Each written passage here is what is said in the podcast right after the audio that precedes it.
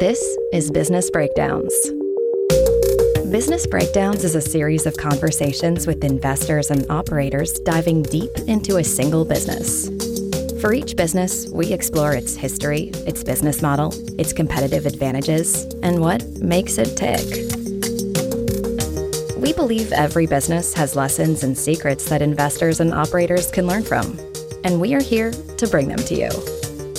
To find more episodes of Breakdowns, check out joincolossus.com. All opinions expressed by hosts and podcast guests are solely their own opinions. Hosts, podcast guests, their employers, or affiliates may maintain positions in the securities discussed in this podcast. This podcast is for informational purposes only and should not be relied upon as a basis for investment decisions. This is Dom Cooke, and today we're breaking down Bayern Munich. Typically, when you think of football or soccer, you think of the English Premier League clubs or clubs in Spain like Real Madrid and Barcelona. But as we thought about which club would be best to break down first, Bayern Munich stood out. It is Germany's most successful football club by a long way, and by whatever measure you use, it is also one of the world's biggest. But importantly for us, it makes a great case for being the best run club in football. It has an enterprise value close to 3 billion euros. It has no debt. It has been profitable for three decades and is majority owned by fans. Plus, it's got a trophy cabinet to rival any club in the world. Bayern has won a record 32 national Bundesliga titles, including the last 10 in a row, and it's won the prestigious Champions League six times. To break down the business behind the club, I'm joined by Marie Schulte Bockum, a football journalist and Munich resident. Please enjoy this business breakdown of FC Bayern Munich. So, Marie, I think the right place to start is with a quick overview of how successful Bayern Munich is, both on and off the pitch. We could have chosen a dozen or so world's famous football clubs. We've gone with Germany's biggest. Can you give us an overview of what makes this football club special? How much have they won? How much money do they make? How many fans do they have? Some key markers for context. Thanks for having me. I'm really excited to talk about Bayern Munich. And I'm sitting in Munich right now looking out over the stadium. Bayern, by many measures, is the largest, not just football club, but sports organization in the world. They have 300,000 fee paying members. That alone generates 15 million in revenue because for 26 to 64 year olds, they pay 60 euros as a membership fee. And that's very symbolic. They get a magazine a month, but it doesn't entitle them to tickets or anything like that.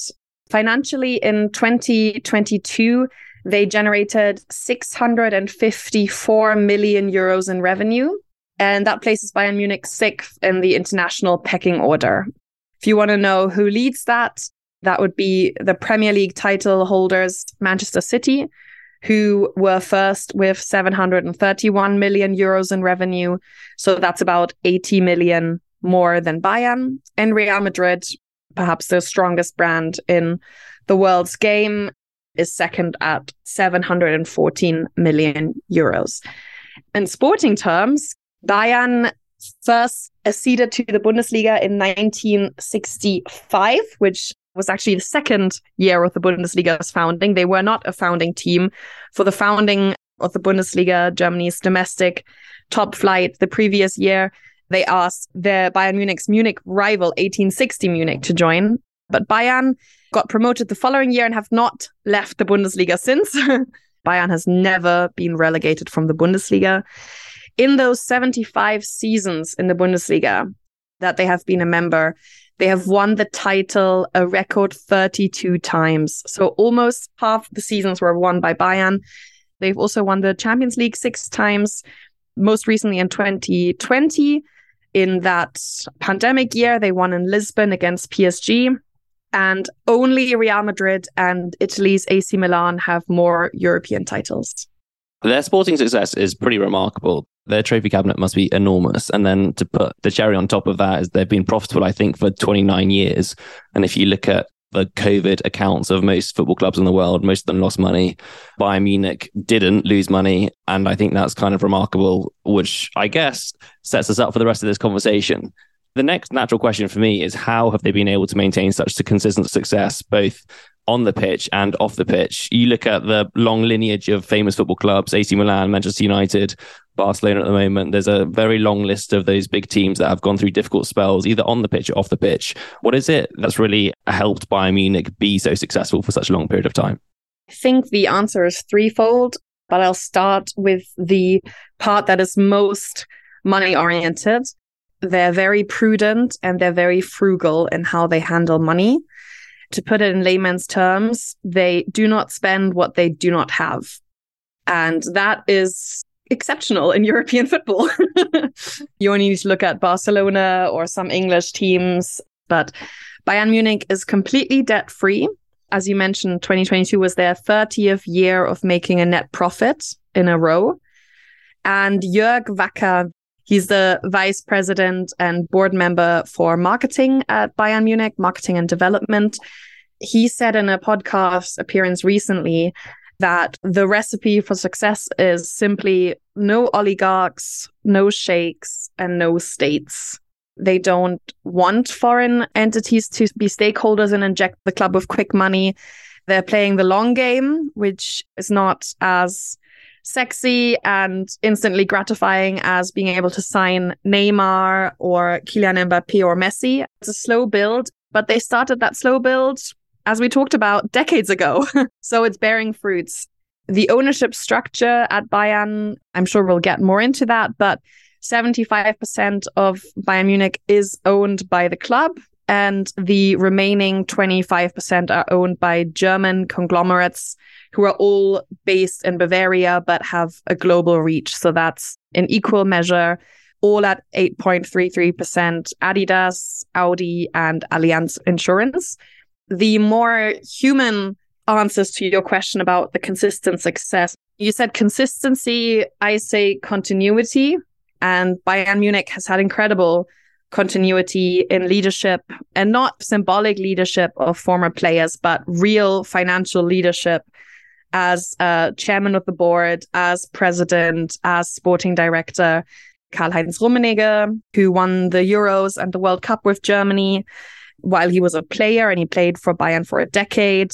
He spent almost three decades in charge of the club. Franz Beckenbauer, the Kaiser of Germany, as he is fondly known, led the club as president in the 90s and early 2000s.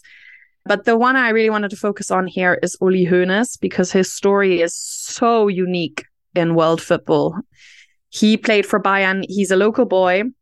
He's from Bavaria he played for Bayern in the 1970s, was very successful, and then had a horrible injury and had to retire his footballing boots at the age of 27. That was in 1979. And Bayern Munich wanted to help him out. And this is something, I mean, not to get all wooey on you, but Bayern is known as a very family oriented club. Instead of saying, okay, here's your insurance payout or something, they said, look, you have a young family. You were a good player for us we're going to keep you on the salary bill and support you. And basically, they made him sporting director at the age of 27. And he was a true visionary, despite having no university education at the time. He really commercialized Bayern, and we'll get to it. But Bayern is the most commercially successful European club in terms of percentage of their revenue. And a lot of that started in 1979 with Uli Hoeneß, who really explored the potential in terms of sponsorship, merchandise, and he, for example, really saw the Bayern Munich jersey, which is now worth hundreds of millions each year. He saw that for what it is empty real estate. And prior to him in German football, every club had an outfitter. So Bayern had Adidas. So they would buy red plain jerseys from Adidas and maybe a stripe would change every season or the shade of red, but that was pretty much it. You just had a top left, you had the Bayern club logo, and on the top right, you had the Adidas logo. And Uli Hoeneß said, Well, what about the rest? And he was the first one to really sell the rest of the jersey, which at the time was completely revolutionary and honestly kind of be hated by the fans because they were like, why should I walk around as a liquor advertisement? so I think continuity and leadership as exemplified by Uli Hoeneß, who retired as club president four years ago now in 2019 after 40 years in the club leadership. And then just the fact that, I mean, we hinted at this, but they're very Bavarian. They love their academy. They love using local players who were educated at their academy. And of course, commercially, as we mentioned, 25% of Bayern Munich is owned by three Bavarian companies in Adidas, Allianz, and car manufacturers Audi. I think it's brave in this day and age to have a club run by former players, and that's still the case because today Oliver Kahn, the former Germany goalkeeper, and Hasan Salihamidzic, the Bosnian midfielder, who both also played many years for Bayern, they are on top of the company and they're supported in that by Herbert Hainer, the long running Adidas boss.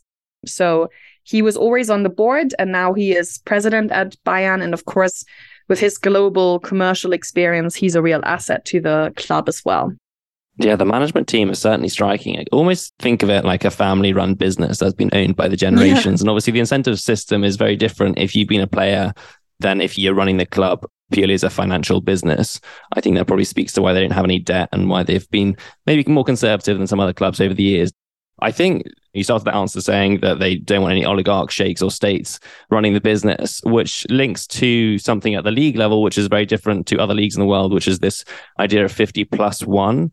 Can you, A, talk from the Bundesliga perspective, which is the league they play in in Germany, at the governance level, what that rule means for clubs in Germany and how that differs to, say, the Premier League or La Liga or Serie A, any of the other European leagues? And then from there, we can talk a bit more about the Bundesliga. 50 plus one was introduced in the 1990s because this was a decade where so much new money flushed into football. This was in across Europe very much the age of TV deals. And as a result, some leagues and some clubs were very quick to profit and others not so much so. In the UK, with the English Premier League, for example, which was only founded as an entity around the same time in the 90s, this was a market perfect for TV deals because culturally, English households don't think about paying for extra TV. In Germany, that's not really a thing. It's, you would get mocked for having Sky. Would be like, ooh, that's a bit lavish.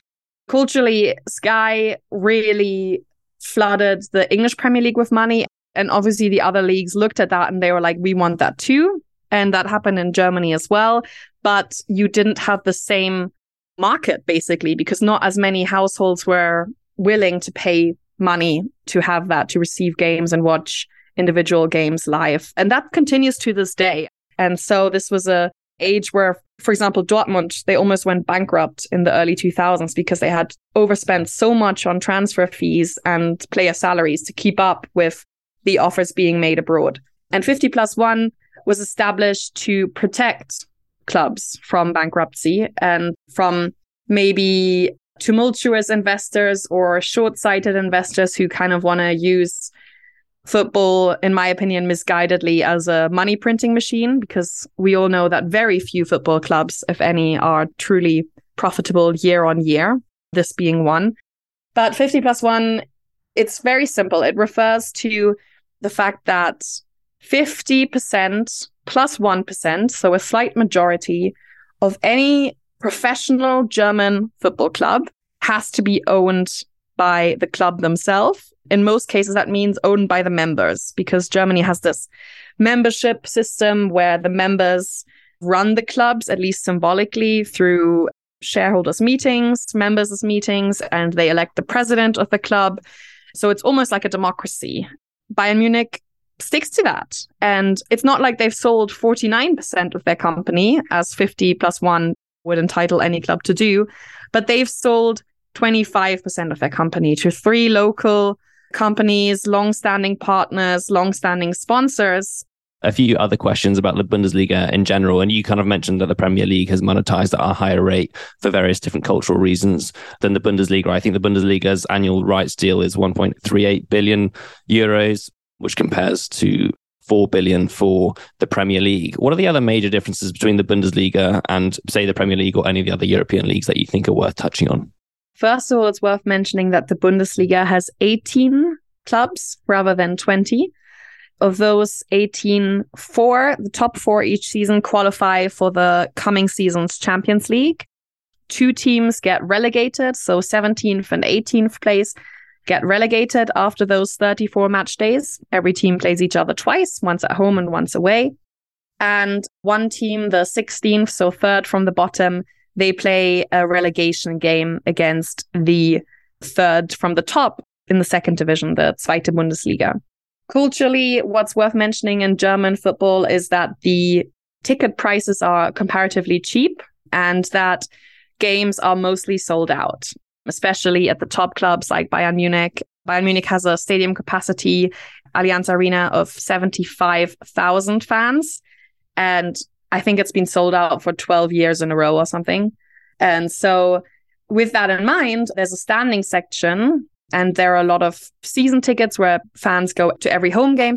And the cheapest standing section season ticket, in my opinion, is cheaper than some game tickets in the Premier League. So it's 170 euros a season to go to 18 different home games in the Bundesliga. So it works out as less than 10 euros to see Bayern Munich, one of the best teams in the world, play, for example, against Borussia Dortmund if you're a season ticket holder.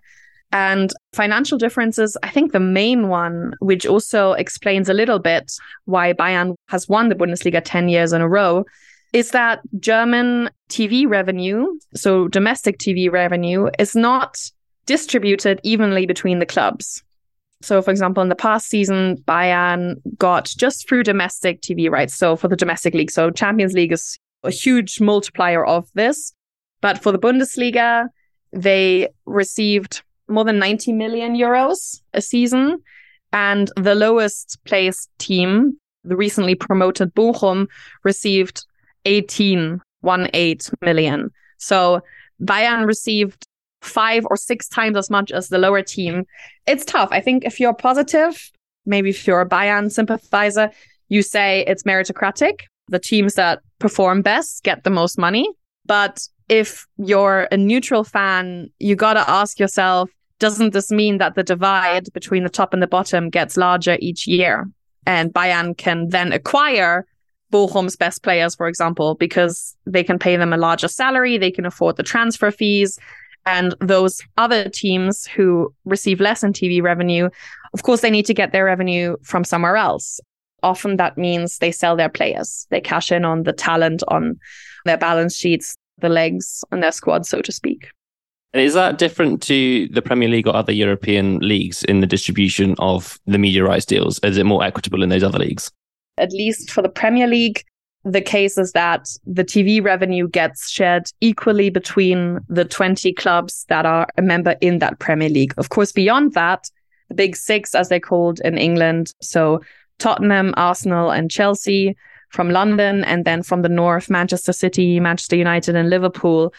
By virtue of competing in Europe year in, year out, they then generate a lot more TV revenue from those European competitions like the Champions League and the Europa League, where the TV deals are orchestrated not by the domestic leagues, but by the UEFA, the European soccer governing body that runs the Champions League and Europa League. That's one of the reasons why those teams are a lot richer in England. But at least domestically, and I think the net positive effect is that you do every season have teams like, for example, Burnley or Fulham or Southampton. These aren't all currently doing well, but every season or so, you have a surprise team in the Premier League that annoys the big six and floats among them at the very top of the table because they can, and this is where the European pecking order comes in, because a team promoted to the Premier League domestically receives more money from TV rights than Bayern Munich does. so those teams can then sign the best players from foreign leagues and offer them a salary that's higher than if they played for Borussia Dortmund or Bayer Leverkusen, even in some cases. Yeah, I guess Leicester's the archetypal example there of a team that rose and won and disrupted the power players. And if you look at Bayern Munich and the rest of the Bundesliga teams, it's striking. It's such a power law and a number of different measures, whether it's social media followers or revenue. They're almost twice as large as even the second club in the league. I think social media wise, they have more followers than the rest of the league combined, which is pretty amazing. So, uh, what I would love to do now is talk about what it takes to run a high performance team like this. We kind of see the tip of the iceberg 11 players on a pitch week in, week out what goes on behind the scenes to run a team like Bayern Munich at the very top level of football? Talk to me about the first, the squad size, how often they play, the backroom staff, the infrastructure, stadium, training ground. All of that stuff is really interesting to me. Bayern is a big global company. They have more than 1,000 employees as of this year. Of course, most of those employees are based in Munich, but they also have foreign offices in Shanghai, China, and in New York, in the US. Of course, although they have a thousand employees, 27 of them are professional footballers that are in Bayern's first squad, and 27 of them make up the bulk of the salary sheet. There's another power law at play there. Yeah, exactly. We all contribute to that, of course, because we consume the product. And this leads me to a really good quote again by Jörg Wacker, who I quoted earlier, the VP of Marketing and Development at Bayern. And he basically said, and I think of this as a chart with arrows. First, you need a great product. And for Bayern Munich, that means you need a winning club, of course, and you need excitable players that are easy to market abroad. And then that product leads to the brand. So you can only have a strong brand if you have a strong product in the long term. And then the third factor in that leads to new income streams. That's really what they do. And that's how they're run. And in Munich, you asked about some of the other projects and how this club is run. They're very experimental. So, for example, a few years ago, first they wanted to acquire an office space with a shop front in the city center to make one of those flagship fan swag stores. And they called it FC Bayern World, and it's around the corner from Marienplatz, the central square in Germany. And then they found out that they originally wanted a thousand square meters of retail space for that. And then they found out that the whole building, which is basically a whole block in prime real estate, middle of Munich, was for sale. They acquired it. And now they have four times that space. So I'm just telling this story as a microcosm of their strategy. Basically, they went in and they asked their partners, Audi, Allianz, Adidas, and Deutsche Telekom, to come in on the deal with them. And they also gave them some prime real estate for meetings, conference rooms, executive offices, that kind of thing. And they made 30 boutique hotel rooms. So for VIP guests who come, or if you are in a negotiation for a new deal, you can say, oh, if you come to Bayern from Dubai or from New York or from LA, we'll book you this hotel room in the center of Munich. And they have two restaurants, Bavarian Beer Hole at the bottom, which is for fans and anyone who wants to kind of really experience Bayern's local culture with the dirndl, the dresses that people wear at Oktoberfest, and the big Stein glasses that hold a liter of beer. And then they have an international, very sophisticated restaurant. And all of this is run by DoCo, which is a Viennese, so from Austria, from Vienna, one of Europe's largest catering companies who also run all the events and the catering and the food and the hospitality and so on in the Allianz Arena for Bayern. So as you can see, this is kind of like a mini Bayern Munich in the center of town. This is what they do. They just always try and find new revenue streams. Bayern Munich's women's team generate the seventh largest net profit of any European club last season. Barcelona is first in that ranking with 7 million euros, and Bayern has made a profit of 1.2 million euros last year. But again, for many years, Bayern didn't really care about the women's team. And then in 2022, at the European competitions, in the final, Germany played against England at Wembley Stadium in England. And that game was watched in Germany by 17 million people. And that is more than the German TV viewership of the men's World Cup in the winter, Germany's game. So it's kind of like at Bayern Munich, sometimes they're not the most progressive of clubs, socially speaking. Bavaria is very Catholic, very conservative. So they're not going to do anything for the sake of it. But once they have facts and figures to guide them, they will go hard and double down on that. And that's exactly what they're doing with the women's team. They also have a fantastic basketball team that has won the German championship. And they're now building a new venue in the Olympia Park for the basketball team. And it's going to be sponsored by SAP, SAP, the German technology provider. So they bought the naming rights for that arena. You can talk about Bayern selling players, and they made a net profit on that last year, which is exceptional. If you look at their European competitors, you can talk about those very obvious income streams like ticket sales, TV rights. But as that is happening, they're also always looking for okay, where's income going to come from in 10 years and 20 years from now? Yeah, it's a good call out, and we'll get to all those main revenue drivers in a second. But there are elements there that make you again think of this club as kind of a family in Munich. Obviously, they have a huge place that people can come and enjoy Bayern Munich during the week. And then obviously on match day, they can go to the Allianz Arena and watch the team play. And it's also, as you say, important to note that Bayern Munich is not just the football club. It's also the women's team, but then there's also a chess team, there's a basketball team, handball, I think, and a number of other clubs within Bayern Munich. Draw as many people in the city into this sporting club as possible it's time, I think, now to go into the business model and talk about those big revenue drivers. And really, it is the 11 people on the pitch that bring most of the money into the club. You talked at the outset of the conversation about how they earned 650 million euros last year. They're probably, by most definitions, the best run football club in the world. I think there are three major buckets that drive that revenue. Can we just outline them and then we'll go through each one in detail? So, we talked about TV revenue, that's known as broadcasting revenue. That's usually the biggest bucket. Then there's commercial revenue, which includes sponsorship and merchandise, I believe. And then there's, of course, match day ticketing sales I think it's worth calling out here that COVID has kind of messed these numbers up to a large extent because there was obviously no one allowed in the stadiums during that period. So, just on a normal basis or a normal year, how would those three get split out in terms of that 650 million euros? Is it a third, a third, a third, or is there one driving more revenue than the other lines?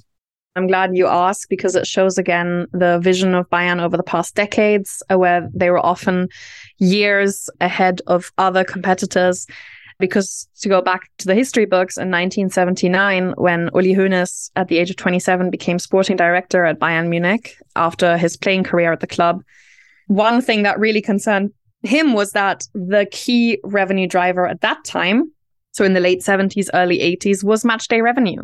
And that at the time, so basically ticketing sales, beer sales, fan scarves, maybe if you want to kindly include that on match days, that made for 80%, 80. So four fifths of Bayern's revenue at that time, which is 40 years ago, 40 to 50 years ago, was from match day sales, especially from ticketing. Today, that number is at 14%, one four. So that really helped Bayern in the pandemic, as you alluded to. And they had to completely avoid playing at capacity and also selling the VIP sections, which for them hospitality, gastronomy is a huge income stream. In the last season for which we have data, which is basically the previous season, so 2021, 2022, that was 68 million euros for Bayern Munich. It has been higher before, but of course, that was still influenced a little bit by pandemic restrictions. The highest that it was ever recorded for Bayern was more than 100 million in matchday revenue in the 2017 18 season.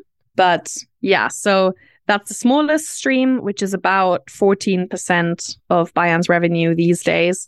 The second largest or second smallest income stream is broadcasting in the aforementioned season. So last year, when Bayern did win the German championship, that was 207 million euros that Bayern gained, split, of course, between Bundesliga streaming rights holders. And in Germany, that's DAZN, Sky, and of course, abroad, for example, that's ESPN Plus in America or BT and Sky in England. And the other half of that broadcasting revenue is, of course, the European games. So when Bayern plays against PSG, of course, that's watched in countries the world over. And that money flows back into Bayern's pockets. And Amazon Prime, for example, has entered that market recently in Germany. So they now show a Champions League game every week and they get the top pick of which game they want to show. And then the largest bucket, get to the best at the end, making up more than half of Bayern's total revenue is commercial. In the past season, of the more than 600 million that Bayern generated in revenue, 378 million was commercial. Now, what do we mean by commercial? It includes anything from merchandise swag. So Bayern fan scarves, Bayern bedding. You can basically buy blankets with the logo, posters, pens, coffee mugs, toasters, all of that. And of course, jerseys is a huge one, but it also includes sponsorships. That for Bayern is a huge part. So I just said the magical number of 378 million, almost 400 million in commercial revenue. And of that, almost 130 million is just generated through the jersey. By that, I mean that small garment that 11 players wear every match day. For the right to be on that jersey or produce that jersey in Adidas's case, there are some big companies that pay a lot of money. So we'll start with Adidas or Adidas, as it's pronounced in American. Let's go with the German pronunciation because I think that's probably the right way. Thank you. yeah. So Adidas pay 60 million euros a year to produce Bayern's jersey. And then you have Deutsche Telekom, who just increased their deal from 30 to 45 million a season. And they've extended that deal. And Deutsche Telekom has been Bayern's main jersey sponsor for more than a decade. And then you have Allianz, we can count this as jersey, but they, of course, pay for the naming rights to Bayern's home grounds, to the stadium at the Allianz Arena. They also pay around 10 million, I think now 13 million a year for that luxury. And lastly, and most controversially, Qatar Airways, the flagship airline from Qatar, where the World Cup was hosted, they pay 20 million euros to be on the sleeve, which to me is hilarious because it's just a tiny spot. And that's where they have their airline's logo. And the reason I said that that's controversial is because German fans, the public, and especially the Bayern Munich fans have heavily, heavily protested that sponsorship in the stadium, at the grounds, on social media, at shareholders' meetings. Before that, it was Lufthansa, a German company, and the Bayern fans have taken issue with Qatar's stances on human rights, women's rights, gay rights, and of course, it's a state owned company. So, at a club where the fans have a lot to say, the supporters have a big influence over decision making. That is a controversy. It's really interesting. And I think the thing that strikes me about a lot of these deals that you mentioned, and I think they make the most of any club in the world from commercial partnerships in football anyway, is the long term nature of these partnerships. Their partnership with Adidas goes back almost like 50, 60 years. You said Deutsche Telekom's been on the shirt for a decade or so. Their partnership with Audi, who's also an investor in the business, is long term. I think the strength of these commercial partnerships speaks a little bit to Bayern Munich's place both in Germany and Germany in Europe itself as the biggest economy. And this is by far the biggest team and the biggest economy in Europe. Does that have some influence on how they're able to monetize these commercial relationships at such a high rate? I would say so, yeah. And thank you for pointing that out. And it's not just that Germany is the wealthiest economy in the European Union and also on the European continent. I think Germany is the fourth or fifth largest economy in the world by GDP.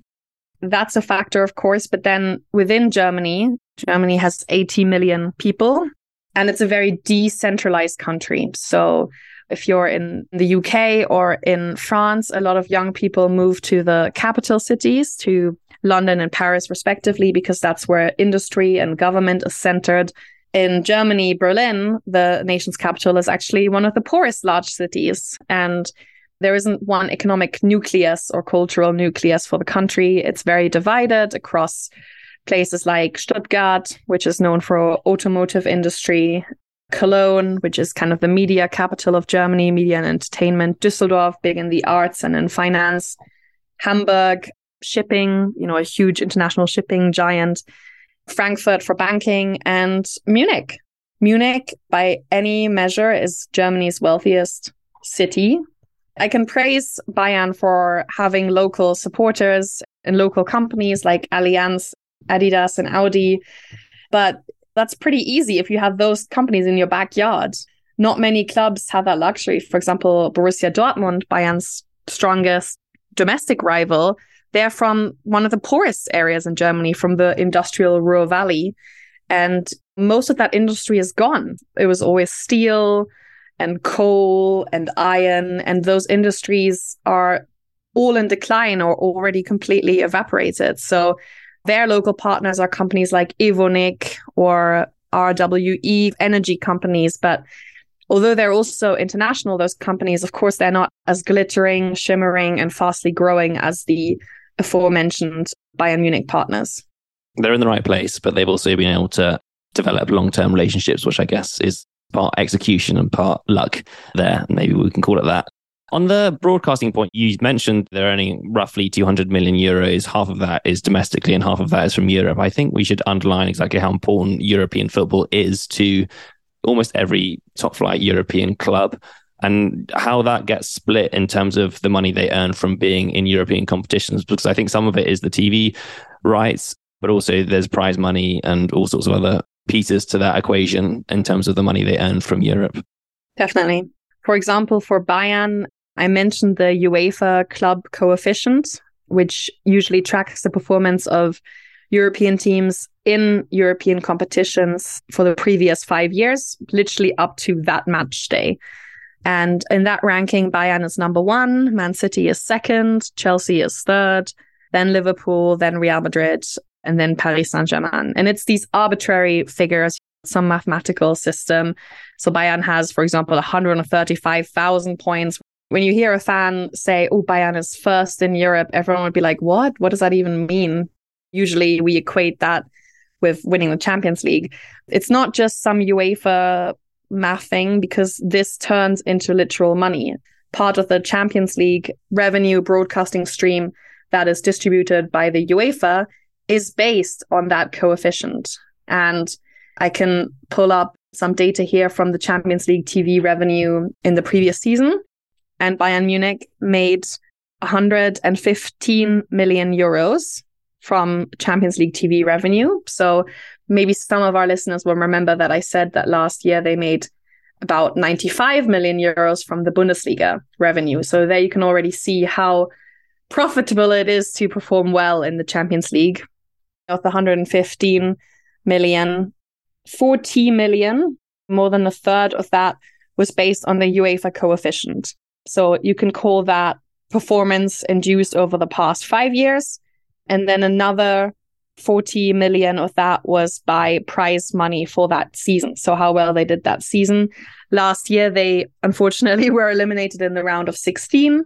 But it just goes to show that that money, the Champions League money distributed by UEFA, it really is worth not just qualifying for the competition, but doing well and doing well in the long run. And I know that's more easily said than done, but as is shown by this club ranking, Bayern has managed to do that in the past five years.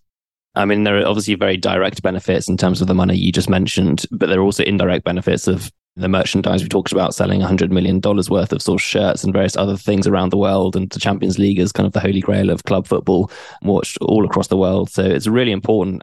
You see this fight, obviously, to win these leagues, but also the top four or five that make it into the top European competition every year in many ways, the first objective for these big clubs is to be there by the end of the year. And then obviously to win the league is the cherry on top of the cake. It all flows into each competition. You know, you play with the same squad in both competitions or in multiple competitions because you have the domestic competitions as well. And looking at this, for example, Wolfsburg, a smaller club, they generated 40 million last year in Champions League revenue. And that's 40 million more than any other German team made that. So it really does pay off. But of course, this also shows again the uneven distribution and how that trickles down into the local league because Borussia Dortmund last season made 62 million to Bayern's 115 million in the Champions League. And they already also make less by Bundesliga broadcasting revenue. And so it's hard. It's hard for Borussia Dortmund to compete when they have fewer money to spend on salaries and on transfer fees. And they're in a weaker economic area in the west of Germany to Bayern's southern location in Munich. It's all interrelated. And it also speaks to if you're in the Champions League as a huge draw to be able to buy players because they're attracted by playing midweek under the bright lights of Europe which brings us on to the transfer policy, which is important for every football club. Obviously, there are a few different ways you can go about bringing players in. You can buy them, you can build them up through the academies, or you can borrow them on loan. So, if we talk a little bit about Bayern's transfer policy, how have they traditionally operated? Are they buyers, builders, borrowers, and anything that's important on this side of the equation? I think it's currently in transition. Bayern have traditionally been buyers, especially of domestic talent from the Bundesliga. Big names come to mind like Mario Götze, who was acquired from Borussia Dortmund at the age of 19, or Robert Lewandowski, to me, the best European number nine striker that we've seen in the past decade. He also came from Borussia Dortmund. So if you're a big star, either of German nationality or coming through the ranks in Germany at a German club, it's almost inevitable that you will land at Bayern Munich. That's the law of the land. Pretty heartbreaking for every other club in Germany. It is. It is. Yeah, it's funny because when great players don't land at Bayern, but they land at Dortmund, the rival, then you often have Bayern people in charge grunt, be all bitter in the media, and they'll say, well, that player doesn't have the Bayern mentality. and they explain it away. Explain it away and explain away why they didn't snatch up those players. To give you an example there, Jadon Sancho, who became a global star at Borussia Dortmund, Bayern was also interested in him as a youth player. But Borussia Dortmund could say, look, well, we made Christian Pulisic into a star who then went to Chelsea. We made Mario Götze into a star. We made Marco Reus into a star. And basically they could promise him a better vision of playing time and experience and European competition. And then as soon as there was one occasion where Sancho was late to do Borussia Dortmund training or something, and this was after he had scored against Bayern Munich and all of that, As soon as there was a littlest criticism, Bayern was like, oh, well, that's why we didn't sign him. but of course, squad spaces are limited. So it's not like Bayern can sign 80 players. So of course, they miss out on some and have to make tough decisions. But in the past years, their philosophy has often been to be a developer of young talent. And that's economically motivated by the rise of the Premier League and also the financial influence of new players internationally, like Paris Saint Germain, uh, Manchester City, AC Milan, Inter Milan, who have both been flooded by that money. And you asked about loans. Again, this is something that Bayern never did previously, and they've mocked clubs that did do it out of necessity. A loan deal is very good business in many ways. You pay only the salary of a player who's on the balance sheet at another club loan him for half a season or a season or two years, but you don't have the risk of having to sell that player on if they lose market value or something. And in many cases, big clubs really want to get rid of players and then they'll even handle some of the salary of that player. But Bayern previously always said, well, this is basically human trafficking. We don't do this. And that's changed in previous years. So, for example, James Rodriguez, the Colombian starlet who had his big coming out party at the 2014 World Cup, where he scored some beautiful goals, including against Brazil. When he came to Bayern on loan a few years ago, he had more social media followers than the club. So it goes to show the increased influence of individual stars over clubs. And I think we can say that across sports that some players or drivers, if we were talking about Formula One or any competition, are now bigger commercial entities than franchises or clubs. And that's certainly been an interesting development. But that was the case with James Rodriguez. So he came on loan from Real Madrid. Real Madrid continued paying some of his salary because Bayern was like, well, we're not paying that huge salary that you guys negotiated. And he helped Bayern win the Champions League. But to go back to the buying of young players, of course, sometimes that works out, like with Kingsley Coman, who scored Bayern's Champions League winning goal three years ago. But you also have signings like Renato Sanches, who did very well at the Euros for Portugal in 2016 when Portugal won with Cristiano Ronaldo. Renato Sanches at the time was one of the key players, and Bayern signed him for 35 million euros. And he never played a key role. He was loaned out to Swansea and was on the bench for Swansea to give you some context there. So you do make a net loss on players like that. But somehow I think Bayern's philosophy is if you buy them early enough and give them some minutes in this team, some clubs will be interested in them. And that's what happens. Marc Roca went to Leeds. He never was a big player at Bayern, but Bayern actually made a profit on his back, if you want to call it that. So there are all these examples where that pays off for them. This kind of speaks again to their savviness as a club because they've also got the financial clout to buy big names on big salaries, but they also, if you look over the last five to 10 years, they tend to be net sellers in the market. So they're making more money than they're spending. And I think last year they made 55 million euros in the transfer market. So, you know, on a operating revenue base of 600 million, that's just shy of 10%, which obviously can go both ways for many clubs. They tend to be net buyers and losing money in the market. So I think that definitely sort of underlines, again, the business model and the business acumen around this club. Definitely. And actually, if I can add to that, as calculated by Deloitte, the consultancy and financial analysis firm who do one of the best football business reports each year. Between the years of 2018 and 2022, Bayern had a transfer net income of 12.1 million euros, which doesn't sound like much. You can't really count that as like a revenue stream by any measure, but to give you some comparison, that's across four seasons. And in football, there are two transfer windows each season in the winter and in the summer. And Chelsea in the past winter spent, I think, 450 million pounds, so probably 500 million euros on players alone. So I doubt that they'll have a net transfer income positive anytime soon. it's hard to compare, right? It's comparing apples to oranges because, again, Bayern is restricted, if you want to call it that, by 50 plus one, and they have to be profitable. And so I think we've run through kind of the revenue side and how Bayern makes money. The flip side of this is the expenses. Unsurprisingly, there's one huge cost item, which tends to be the same for most football clubs. Obviously, that's wages, dominated by players. I think from what I could see, the squad was valued at 921 million euros and the wage bill is fairly large. So can you just talk us through exactly how big the wage bill is for the club and how that compares across the football teams.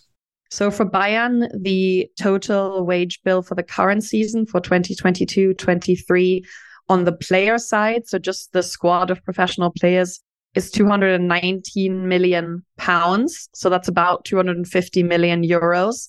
And then the total staff costs, so including the 1,000 plus employees and the coaching staff and everyone, is 350 million euros. Bayern is definitely in the top four of European clubs in terms of player salaries.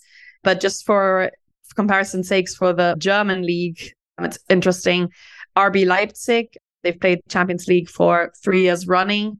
Their salary sheet for their players is 71 million pounds. So that's about a third of Bayern's. And it gives you a bit of an idea of the national versus international scale of these salaries.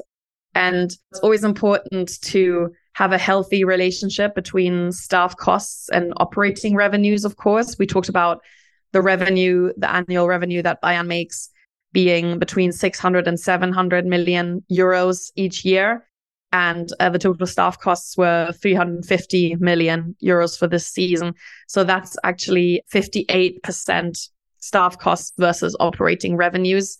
That's quite healthy. There are, for example, some English clubs in the lower ranks of the table. So your Brightons and West Hams, and they have a percentage of 85. Everton even has 96% revenue to wages. So that's a very, very slim margin for everything else that it takes to run a professional football club. Whenever you hear about player wages or staff costs at football clubs, you hear something about financial fair play. Can you explain what financial fair play is and what they're trying to get at? Yeah. So it's a few regulations kind of all packed into one, into this one framework of financial fair play. But the overall goal is to prevent clubs from going bankrupt by overspending. And that can happen very quickly because, of course, unlike other sports, you also have transfer fees that are paid when a player who's still under contract with one club joins another club. And oftentimes, something that's not very commonly known, these large transfer fees are spread over many years. So they're basically paid in chunks, in installments. And that can quickly add up year over year. So, for example, when one club plays Champions League one year, and then three years later, it's in the second division and it's still paying for a Champions League striker, that's very dangerous. So yes, FIFA and the UEFA want clubs to have costs. They basically have this max threshold of 70% that they want the cost side to be in relation to revenue. And if the UEFA's new rules also say that if a club has losses of over 60 million euros over three years, then there's basically a punishment. And a big goal of this whole system is also to reduce the impact of agent fees because there are some very famous footballing agents like Mino Raiola, who died last year, but who had some very, very famous clients, including Erling Haaland, Pini Zahavi, the Israeli agent. And sometimes they make upwards of 20% of a transfer fee in just extra fees for themselves. So if you're talking about a 100 million euro transfer, then that's 20 million in the pockets of the agent. So that's also something that they want to target. Another key aspect of it, which I think is worth mentioning, is for youth players. There are now very tight regulations when a club from one academy joins a player from another academy.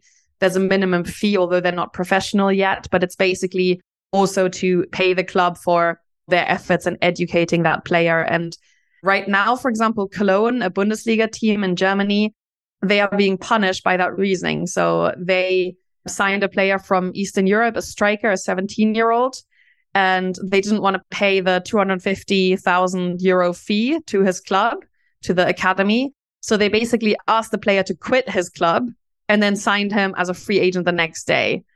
And yeah, so you can just see the different hacks that clubs think of. And Cologne now is being punished. They're not allowed to participate in the transfer market in the next two windows they're not allowed to sign any new players. So it's good that it's starting to be enforced, but of course, you only need to look at the ownership structure or ownership units of some of these clubs, and you're wondering, mm, does this really work on a practical level?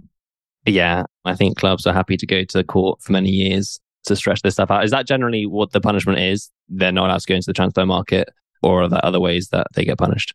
Yeah, another way that they can be punished is losing points in the domestic competitions or being disqualified and not allowed entry to the European competitions. So the Champions League, the Europa League, and the Conference League. And so far, that's been threatened. For example, Chelsea was punished with that a few years ago, but then they went to court and were able to participate. So it ends up being a bit of lawyering up to get what you want. yeah, no wonder I can't understand what's going on. yeah, yeah. I don't think any of us truly understand what's going on. You know, I can summarize these rules as I did, but then how they're applied is always another matter. I try to design this conversation around Bayern strategy, which you mentioned at the top, is like most businesses, it's a flywheel, uh, sporting strength, brand and fans, and then financial strength. We went a bit out of order because the financials are so important.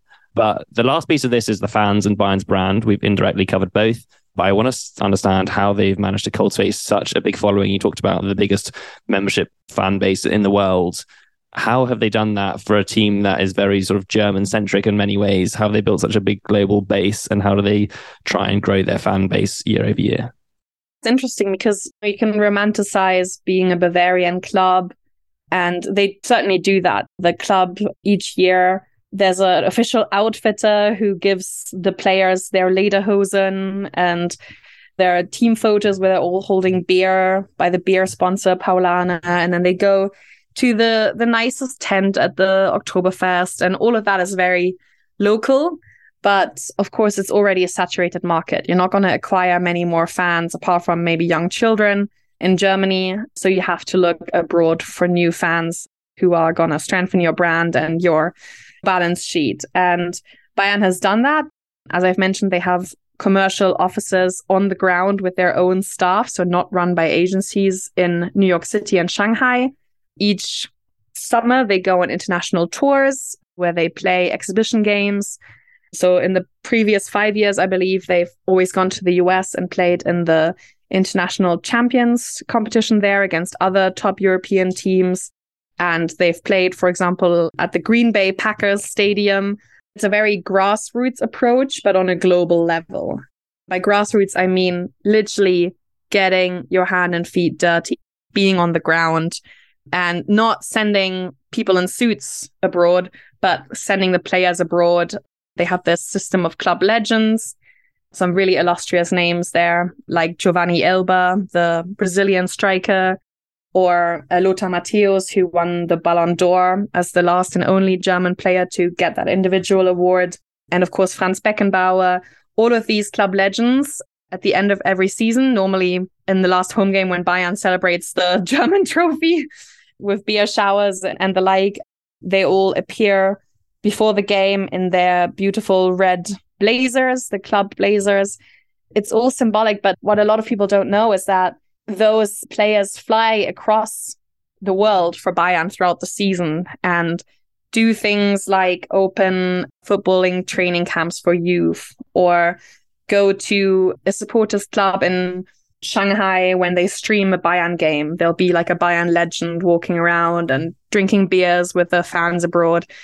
It sounds trivial, but I think these are things that if you're ever at one of these events, because not every Bayern fan can make it to Munich to see a home game, if you get to meet Philipp Lahm or Bastian Schweinsteiger or the older legends, you're going to remember that forever. That really pays off in, I think, brand loyalty, which is a rare good in such a fast moving sport because at the end of the day, success is the best product to get back to that. But one thing that they've done extremely well abroad and at home is helping fan clubs organize. And there are now 4,500 Bayern Munich fan clubs across the world.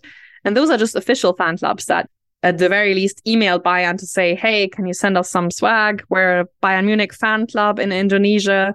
There are probably way more unofficial fan clubs where people, I don't know, in LA just to meet in a bar among five of them to watch games early in, in the morning. But 700 plus, so more than 700 of those are foreign. So you have fan clubs in Malaysia or Uruguay or Mexico. That's very impressive because that's on the ground organization that is supported by Bayern Munich, but not organized by Bayern Munich. So I think that's a huge sign of how successful the club and the brand is in terms of recognition abroad. That's certainly something that they can then cash in on in terms of merchandise and brand experiences and the like. You mentioned kind of winning often is the best way to cultivate a following. And that really seems to be the biggest risk for this business. And it's not something unique to this discussion. It's something that's talked about a lot. I mean, the risk seems to be in some ways that they're too successful for their own good. They've won 10 Bundesligas in a row. You said this year is a lot more competitive, but they're still at top of the table. Is that the biggest risk here that Bayern ultimately makes the Bundesliga an uncompetitive league? That means that the rights deals for the Bundesliga weakens over time and they end up sort of killing the competition that they need to be in? It's a lose lose in a way because if Bayern continues to win, as you say, it weakens the product of the domestic league, which means Bayern is less attractive to watch and less attractive to fans and TV broadcasters. But if they don't win, then they don't win. it's kind of like a lose lose in that sense.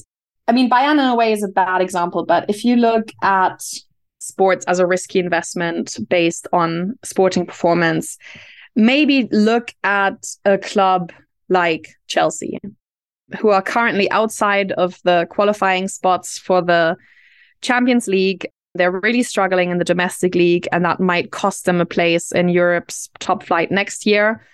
And it's hard. You have so little control as an investor. You can buy great players but they still have to perform. They have to settle into the culture, into the club, get on with the coach. And that's different from other industries. Football, just by increasing your squad, by signing more players, it doesn't necessarily mean that you're going to get better results. And that's, of course, why it's different in the US. You have the franchise model where you basically buy a ticket to the competition, your starting fee, which I think for the MLS now, if someone were to join, is something like $300 million for a new soccer fee, which is to Europeans, that's insane. But to Americans, it's insane that you can get relegated because why would any investor want that? this brings us to the European Super League, which was an idea bankrolled by JP Morgan Chase and Goldman Sachs, orchestrated by 10 clubs, many of whom are American owned, and then, of course, abandoned after heavy criticism. And here it's worth mentioning that Bayern Munich and Borussia Dortmund were both approached to ask if they wanted to become a part of this kind of super league, which is literally the name that it got given. And both of these German clubs said no.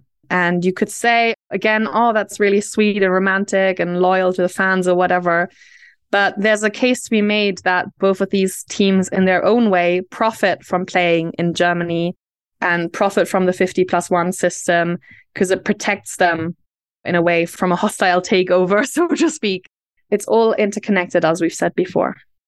European Super League aside, because I think that's a slightly different beast. We'll see what happens, whether that raises its head again. On the league level, is there any discussion about sharing revenue more equitably to increase competition? Or would that be completely unpalatable to teams like Bayern Munich? Yeah, I mean, it's both. Yes. Bayern doesn't want that. And they have as good an argument as the other clubs because they say, look, we've won the league 10 years in a row and we make a net profit, we're debt free. Why should we be punished for the mismanagement of other clubs? And then the other teams say, look, we're on the brink of bankruptcy. We might have to sell our stadium. We always have to sell our best players. Why can't you help us? Because if you help us, you help yourself, because then the Bundesliga becomes better, German football becomes better. It's tough. I think although Bayern is the only entity on one side of that argument, they're a big entity. and Bayern, again, this goes back to the club legends and how the club is run at the top by former players. They've always done very well politically. So they don't limit themselves to running the club. But for example, Karl-Heinz Rummenigge, the former chairman of the board, was also president of the European Club Association, which is a group of the biggest 10 European clubs that often act as a lobby. So they'll talk among themselves about what they want to ask the UEFA to do, and then they'll approach the UEFA, and then the UEFA, who runs the Champions League, basically has to say yes because if you have the Champions League without Liverpool, Real Madrid, etc., then no one's going to watch it. So Rummenigge was very powerful in that arena. For example, now a former Bayern player, Philipp Lahm, is head of the organizing committee for the Euros to be hosted next year in Germany in 2024. And the 2006 World Cup, which was hosted in Germany, were organized, at least officially, by Franz Beckenbauer, who at the time was president of FC Bayern Munich. It's all about networking, contacts, and flexing your muscles in the international arena as well. Yeah, they really do seem to be very buttoned up across the board in this business. We always wind down these conversations in the same way, no matter the topic, whether it's a business or a football club. What lessons have you learned studying this club Bayern Munich and all football, just in general, that people can take away from this conversation? I think I'll answer it at least the beginning with the official club slogan of Bayern Munich. It's called Mia San Mia, which sounds more like Latin language, but it's basically colloquial Bavarian. Mia san mia in German means wir sind wir, which if you have any German listeners, it's kind of like we are who we are. I mean, now I've translated it, but it still sounds cryptic. I think what is meant by this, speaking as a Northern German who's not local to the region, although I do live here now, it means we won't apologize for who we are. You can be jealous of us or criticize us. And we're rich, we're successful, we're Bavarian, and we're fine with that as it is.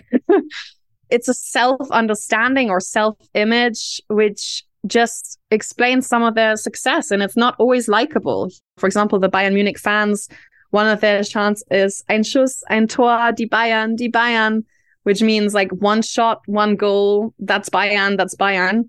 And it's arrogant or cocky, but it is exactly how they operate. They are just brutally efficient fantastically successful, very flashy, very glamorous, and still at their core, very local and very Bavarian, which I think as a region is kind of like the Texas of Germany. Culturally, it's its own unique region with the mountains and the beer breweries and the Oktoberfest and, and all of that and the different accent. So, as a learning point for what people can take away as a lesson from how Bayern has been so successful for so long, I would say is be true to yourself, be proud and local and believe in your roots, although that's not always very sexy. Invest in your academy, try to generate your own talent because that's going to be a huge identification factor for the fans. They're going to hugely support your club if you have some local players who talk like them and dress like them you'll gain the trust and loyalty and also the patience of your fans more than if you just buy a Neymar every season or so. And it's things that are not glamorous. Players like Thiago, who now doesn't play there anymore, he plays it with Liverpool, or Robert Lewandowski, who's now at Barcelona. These world stars every fall drive to local breweries in the middle of nowhere or to high school gyms and they visit these local fan clubs of which I mentioned there are 4,500 in the world. And they all visit, sometimes they drive three hours to the north of Bavaria to visit a fan club at a local casino or something. And then they'll dance with old ladies and receive collages handmade by the fans. And I think all of these players probably are like, oh, do I really have to do this? But then once they're there, they're also going to remember that because they'll play for other big teams perhaps over their lifetime. But coming so face to face with what this club means locally for the region, for the supporters. It's unique in this day and age where trainings are often closed to fans and there's video analysis and spies of different teams and players live in different areas and to the fans and really are shielded. Bayern Munich is not like that. And they very cleverly monetize not being like that. it's part of that brand and part of that image. And somehow that's an image and a brand and a club that people as far away as Shanghai or New York want to be a part of. Yeah, it's fascinating. The big thing for me from this conversation is almost kind of like the founder mentality that pervades the whole of the club from the players up. I think I remember reading once Manchester United players under the era of Sir Alex Ferguson when they were extremely successful. They talked about how he made sure that they treated every person in the club, from the chef all the way to their boss himself, the very same way. One club, and together you win and you lose. This has been a fascinating discussion about probably the best run football club in the world, I might argue. So thank you so much for walking us through it. Thank you for having me. And if you're listening, look up Mia San Mia because it's kind of the recipe, in my opinion, to Bayern Munich's success. To find more episodes of breakdowns ranging from Costco to Visa to Moderna, or to sign up for our weekly summary, check out joincolossus.com. That's J O I N C O L O S S U S.com.